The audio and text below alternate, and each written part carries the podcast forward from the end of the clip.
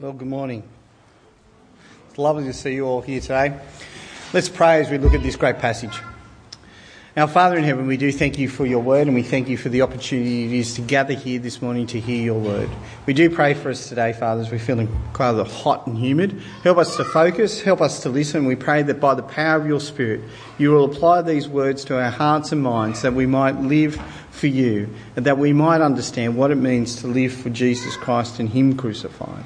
We ask this in His great and glorious name. Amen.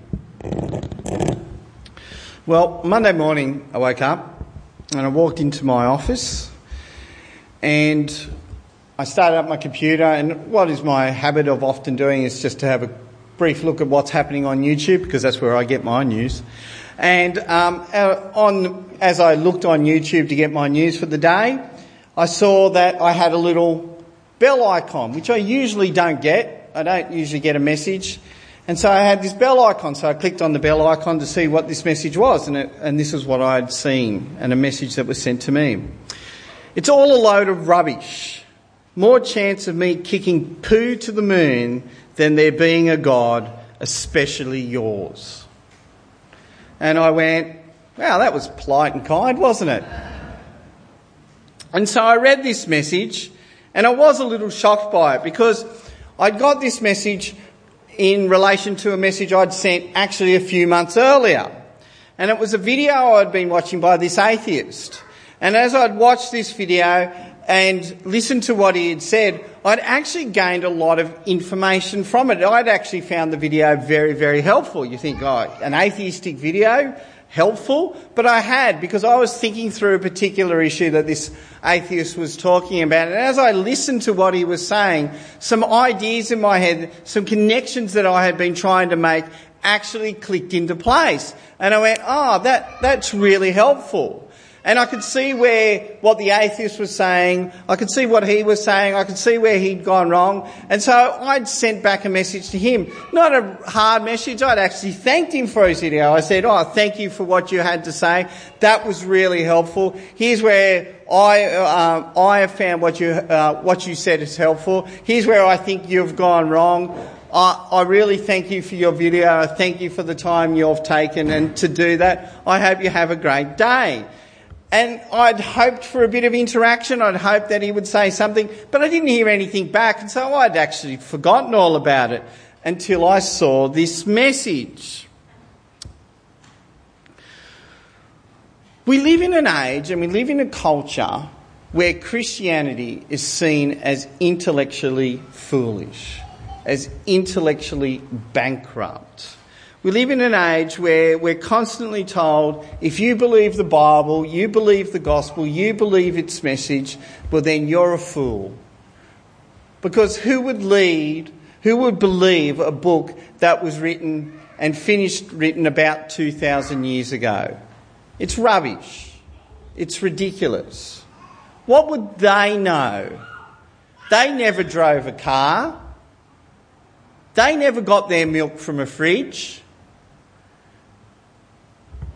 How would they actually understand? We know better. We are smarter. Our world, our media especially, look at our Bible and think, what a load of rubbish. It is hostile to the intellectual claims of the Bible. To be a Christian often in our culture is seen as irrational, ridiculous, incredulous. Christians are portrayed in the culture often, not all the time, but often, as speaking nonsense. We are portrayed in a media who simultaneously remains generally very ignorant of the Bible, yet whilst they try to appear as authorities who represent it without bias. And it's complete rubbish. When I first became a Christian, I had subscriptions to Time magazine, to The Economist, to Newsweek, and the Sydney Morning Herald and I read them all religiously. I read them all the time. But when I first became a Christian, it wasn't long that before I'd cancelled all those subscriptions. And I cancelled all those subscriptions for a simple reason. As I was reading what they were saying, and you know, they often had stories about religious things and they often had stories about Christianity in them. As I read what they were saying, I'm going, yeah, but what you're saying here isn't what the Bible is saying. Why aren't you representing what the Bible actually says? Who at Easter and Christmas time when you're watching TV, what do the TV news presenters always say? The leaders of the church has presented a message of peace and goodwill to all men. And I always think, wow, you mean none of them mentioned Jesus at the resurrection at Easter? I'm shocked. But that's our media. It represents it. You know, we have a news organisation, the biggest media corporation in Australia is the ABC, which I've taken to calling the Atheistic Broadcasting Corporation. Because that's what they produce, time and time again. And I think, wow, if they cannot produce what Christianity is actually saying, and I know what the Bible is saying, why am I going to trust them to tell me about subjects that I have no idea about? And so I stopped. I cancelled my subscriptions because I couldn't trust them. Now, as Christians, we can sometimes think, wow, they get it wrong. They're always putting us down. It's so tough. It's so bad.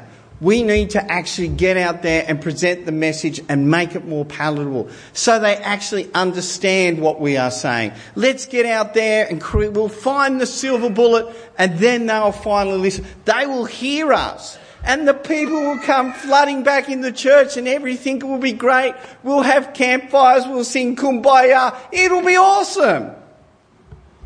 And that's complete rubbish.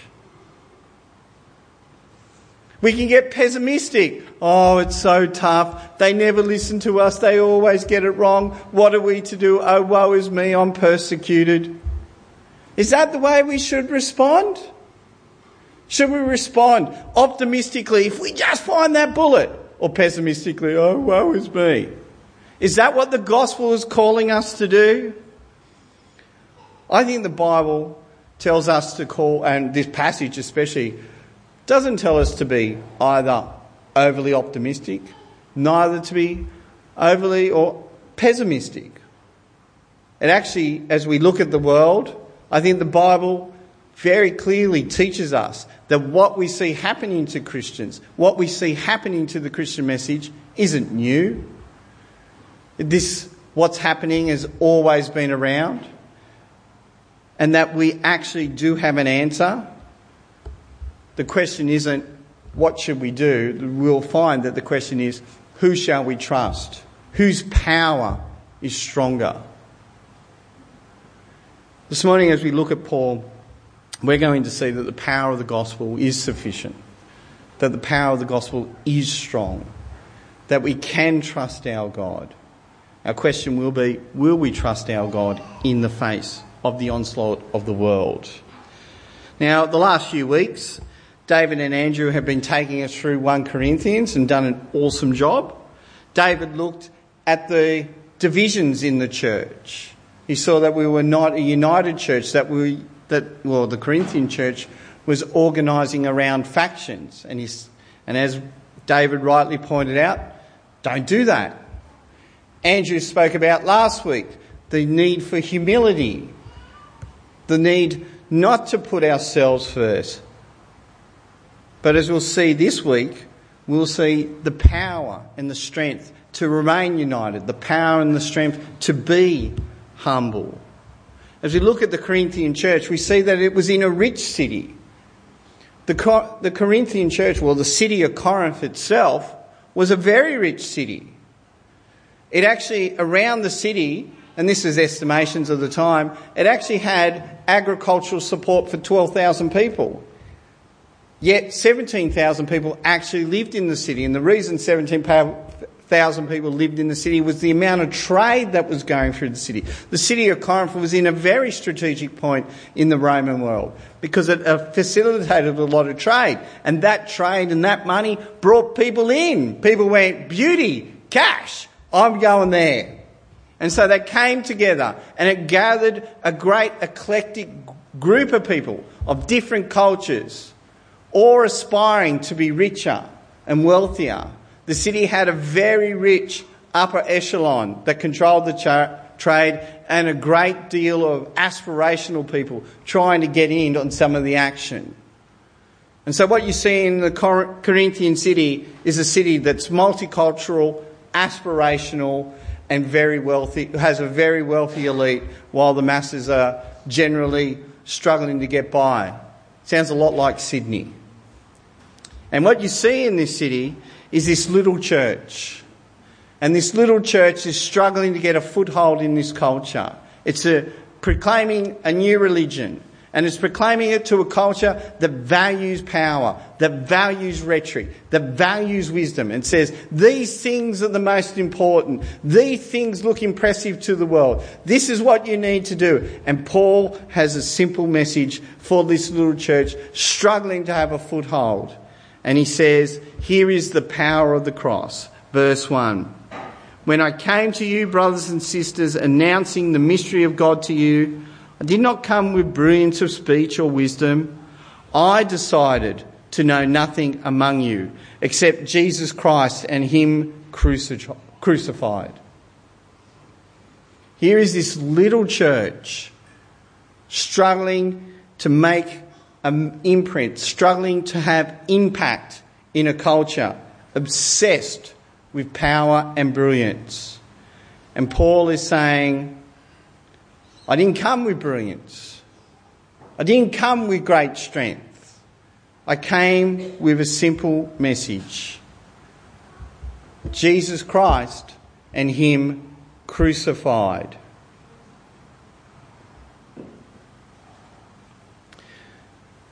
Our culture values power. Our culture values looking impressive. Being on the university campus you saw how the academics would produce paper after paper after paper, all trying to appear to look brilliant, all trying to look great. And Paul is saying, no, that's not our way. Our way is Jesus Christ and Him crucified. And as I was preparing this Bible study, first on university campuses, I looked at this passage, I looked at that and I went, I don't really understand what that means. What does it mean to know Jesus Christ and Him crucified? What does it mean to know among you Jesus Christ and Him crucified? And as I reflected upon that, I came to realise some really important things. And these ideas keep coming and flooding back to me again and again. And it starts with a principle that most of us have never really thought of, but is actually really essential, and it's simply this that all knowledge is moral. All knowledge is moral. And you go, how is knowledge moral? And it's simply this when you live your lives, in everything you do, in everything you're using, as you sit there on those pews, hot, sweltering, hoping for the fans to cool you down, and I'm standing up here and I'm going, I wish the fans would actually hit me and I'm going, oh gosh, it's hot. And you're sitting there and you're thinking, how is me sitting, how's that moral? I'll tell you. You're sitting there on those pews and you're sitting there and you're listening to me. You're using those pews that are actually being sustained by God at every moment of every hour. You are breathing air that God is sustaining every moment of every hour. In everything you do, in every action you take, you are making a statement to God. You are relating to God. You are saying something to God. You sit there in those pews on this hot humid day and you're saying to God, this is important. It is important that I come here and hear God's word. It is important that I am being encouraged and that I encourage others to hear God's word. You're saying this is important. Though I am hot, though I'm really not enjoying being in this building, I know that this is important to sit here and listen to, to God. You could pick up those pews, conceivably, grab the pew, come out and whack me on the head, and then walk out and go, well, that was a far better use of the pew. But you know that that's not right because you are making a statement to God. Now, here's the part where Paul is saying In all that you do, in every action you take, you are to take an action that reflects Jesus Christ and Him crucified. That is, you take actions that lay down your life for others. The gospel message is a powerful message, and it's a powerful message because of this. We have all rebelled against our Creator. You, I, every one of us. We have all said to God, Get lost. But God, in His great mercy, sent His one and only Son and as Jesus died on that Roman cross 2,000 years ago, the Father poured his anger for the things we have done upon his Son. He poured his wrath so that we could actually have a right relationship with God. Jesus died to bring you back into right relationship. Jesus died so that you could know God rightly, live in a right relationship with Him forever and ever. Jesus used His power and His strength to bring us, to redeem us, to save us. The cross isn't impressive looking. The cross is a bloodied man, weak, suffering at the power and might of the Roman Empire. Yet at that very time where Jesus and God looks his weakest is the very time where God saves and restores his people. That is the power of God. When things look bad, things look bleak, God is working to restore his people. That is the good news of the gospel. That is the message. That is Jesus Christ and Him crucified for us. And that is the way that Paul calls us to live. Not in strength, not in power, not looking impressive, but in weakness. He says in verse 3 I came to you in weakness, in fear, and in much trembling. My speech and my preaching, they were not with persuasive words of wisdom, but with a demonstration of the Spirit's power, so that your faith may not be based on human wisdom, but on God's power. The world will never accept this message. Why? Because it doesn't seem powerful. It doesn't seem impressive. It doesn't look great. But to the Christian, we know the gospel is the power of God to save everyone who believes. First for the Jew and then for the Gentile. When I went to uni, my second year on uni, I had no one in the campus group, no one.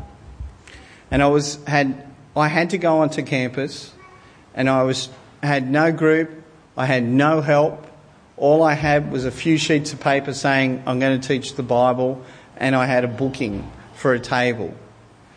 And I was like praying to God, I don't want to go, I don't want to do this, I don't know who's there, this feels like a waste of time. But I stood at a table and I said to people, this was my great message for building great university groups. Do you want to read the Bible with me? And that's what I did people would walk by, Do you want to read the Bible? And I had 35 sign ups, which sounds awesome. 15 of them came. But that 15 read the Bible. And we grew and grew as a group. See, it doesn't seem impressive to teach or preach God. It doesn't seem impressive to our world. And then we see the power of God. What is the power of the Spirit here? It is actually the resurrection. That's what Paul is talking about. We see in the resurrection God's power to say, I am going to change the world. I am going to make it better. I am going to change everything. And our world goes, a resurrection. And you've got to understand as well why this is so antithetical in that culture. They believed in their culture, where Paul was writing this, that they had to trans, uh, transcend the flesh, that they had to move beyond the body, to resurrect the body, to resurrect the flesh. Are you nuts? This is what we're trying to get away from. And Paul says, no, no, no. This is what God is going to make new. This is what God is going to change. He is going to change the world through this gospel message, and He's given a demonstration of it. Trust me. Believe me. And our world looks at that message and goes, You fools. That has no power. That will not change anything. On my morning walks, I often walk past Campbelltown Community Centre. And I've been doing this for years. And they've got a sign on the, on the side of the community centre at Campbelltown that says this Say no to domestic violence. And I've looked at that sign, I thought, oh, really? That's all you've got? Say no. Say no. Oh, the man, the husband, drunk, drug fueled, walks into the house, beats his wife, beats his children. Say no. That's going to change things. And I'm not putting down domestic violence and just look at it and just go, that's not going to change anything. Did they not know that before? That beating their husband, beating their wives, beating their children was wrong? That's going to change it? No. Remember the NRL? It was about 10 years ago. I'm listening to the radio. Comes on we're going to come up with this great plan. We've got our great plan to teach our players not to sexually abuse women and treat them badly and go on social media. We're going to spend four million teaching guys that using social media and abusing women and sexually using women is wrong. Ten years later, four million dollars. Has the NRL changed? No. Is that going to change? No. Just say no, then they'll, they'll learn, oh, that's bad, I shouldn't do it. They knew. We all know that is wrong. The question is, what is going to change people? What is God's answer to, the, to domestic violence? Here's God's answer Husbands, love your wives as Christ loved the church and gave his life for it. To lay down your life as our Lord and Saviour did. Our world looks at that and goes, You're going to trust a Messiah who died on the cross to fix domestic violence? You're crazy. And we go, No, that's the power of God to change lives, to change hearts. We're going to trust God because we know that He is making all things new. We know that His power can fix the problems of the world.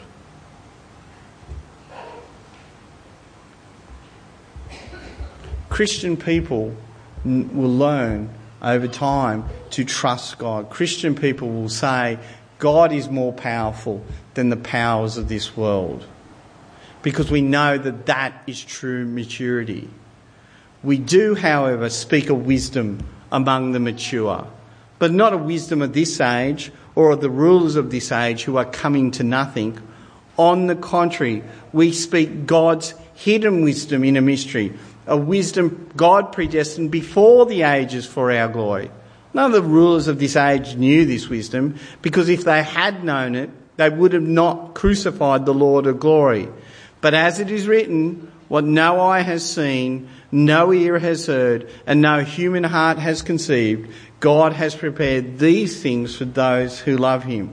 Though our world will never understand the gospel, Christians will always know the power and know its strength. That is maturity. To trust God's word. To trust the cross. What is our world's answer to all problems? More power, more guns, more government. Just more, more, more until you build things up, until we get to the point that if you shoot and I shoot back, we're both going to be destroyed. That was the policy, official policy of the two most powerful nations on earth mutual assured destruction. And they thought that was a great idea. And our world still thinks it's a great idea. If you're weak, we give you more power. That way you can shoot back. Oh, okay, that sounds good. You're teaching me to live on the precipice of destruction. Sounds like a plan. Sign me up. No, no, no. Trust me. Our powerful way works. No, it doesn't. What's the definition of insanity? To do the same thing expecting different results. Our world keeps doing it. More power, more strength. Just give me more, more, more, and then I'll fix it. But actually, the cross says that is crazy. That is why the rulers of the age never understood it. That's what verse 8 is really saying. If our rulers had actually understood what God was doing, they would never have crucified Jesus. Why wouldn't they have crucified Jesus? Because the crucifixion makes them look foolish. It says their way is stupid. Their way will not work ever. It is the power of the gospel to change people's lives. It is the power of the crucified Lord that can change people and make them different. A message that our world says is foolish is actually mature. And we say, I will trust him.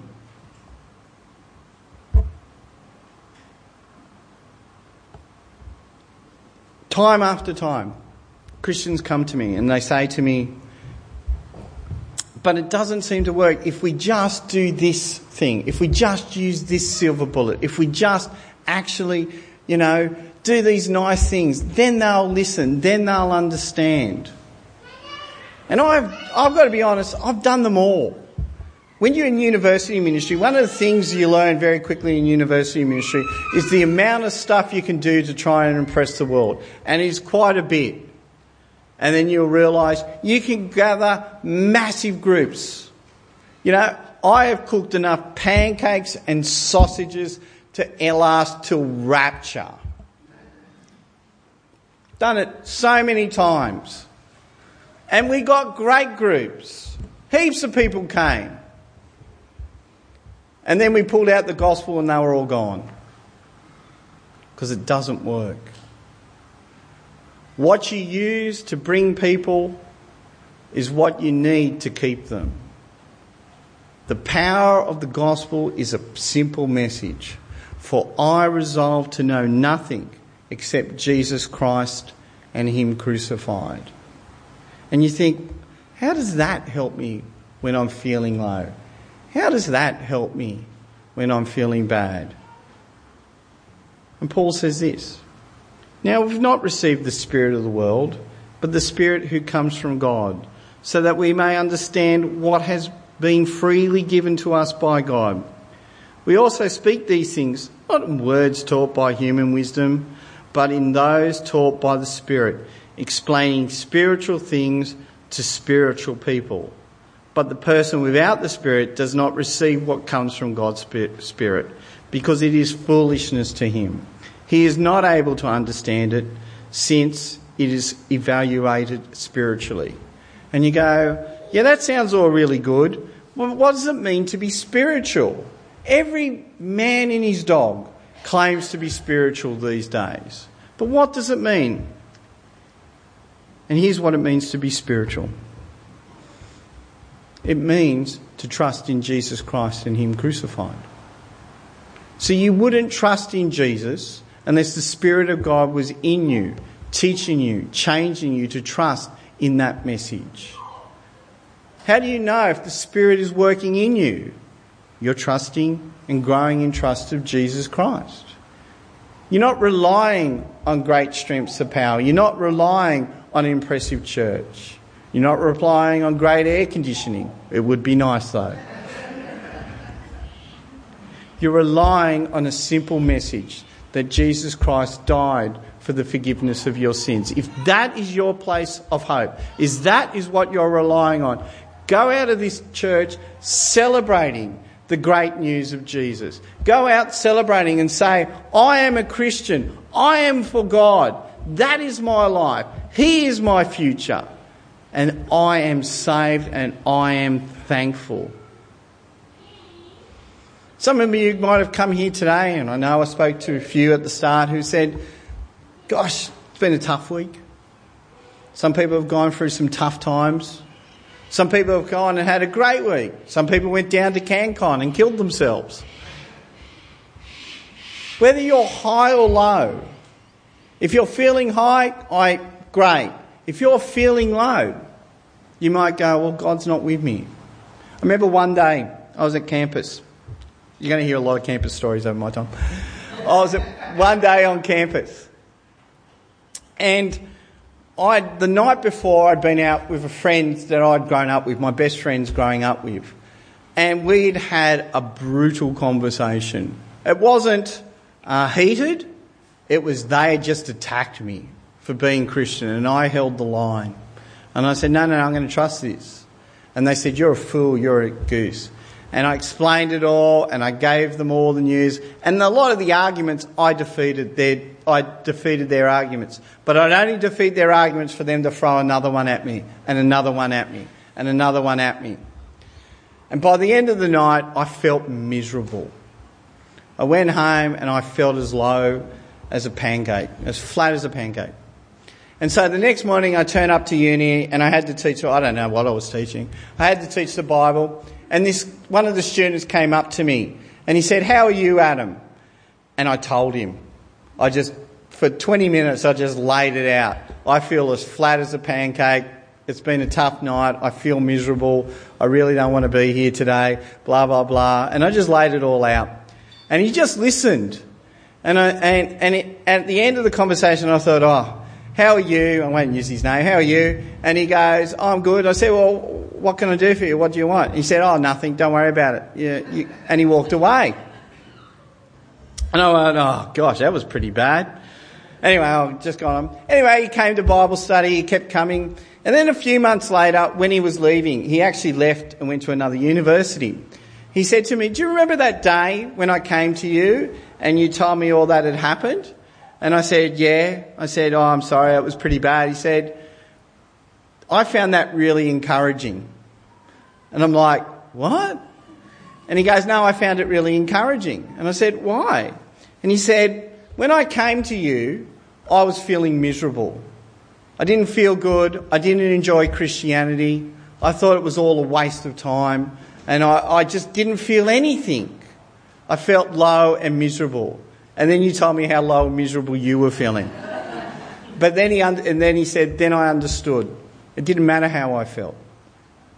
Because Jesus Christ died for me. And that was enough. So you can feel high. You can feel great. And if you do, fantastic. You can feel low and miserable and that God is as far away from you as Western Australia. But the truth is, God is never far from you. No matter how you feel, no matter your experience, no matter the day, if you know that Jesus Christ died for the forgiveness of your sins, God is walking right beside you. And that is great news. That is our hope. That is our joy. It's not in displays of power, it's not in displays of strength. It is through a simple message that Jesus Christ died for the forgiveness of your sins. Be thankful. If that is your hope, that is your faith, that is your trust, know you walk out this door a spiritual person, fully mature. Sure, you should grow in your faith. Sure, you should grow in your trust. But it's growing in your faith and trust of that same thing that Jesus Christ died for me and I can trust him.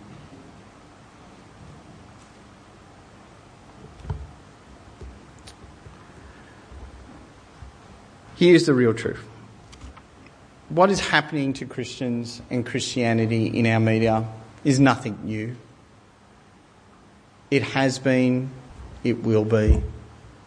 Will things get better for Christians? Will it get worse? I have no idea. Does it matter? No. Will people come flocking back to Christianity? Will churches still remain small? I have no idea. I pray that they do. But whether they do or don't, whether I feel high or low, whether the world listens or fails to listen is irrelevant at that level.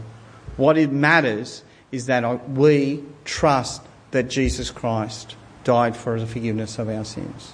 What matters is that we resolve to know nothing except Jesus Christ and Him crucified.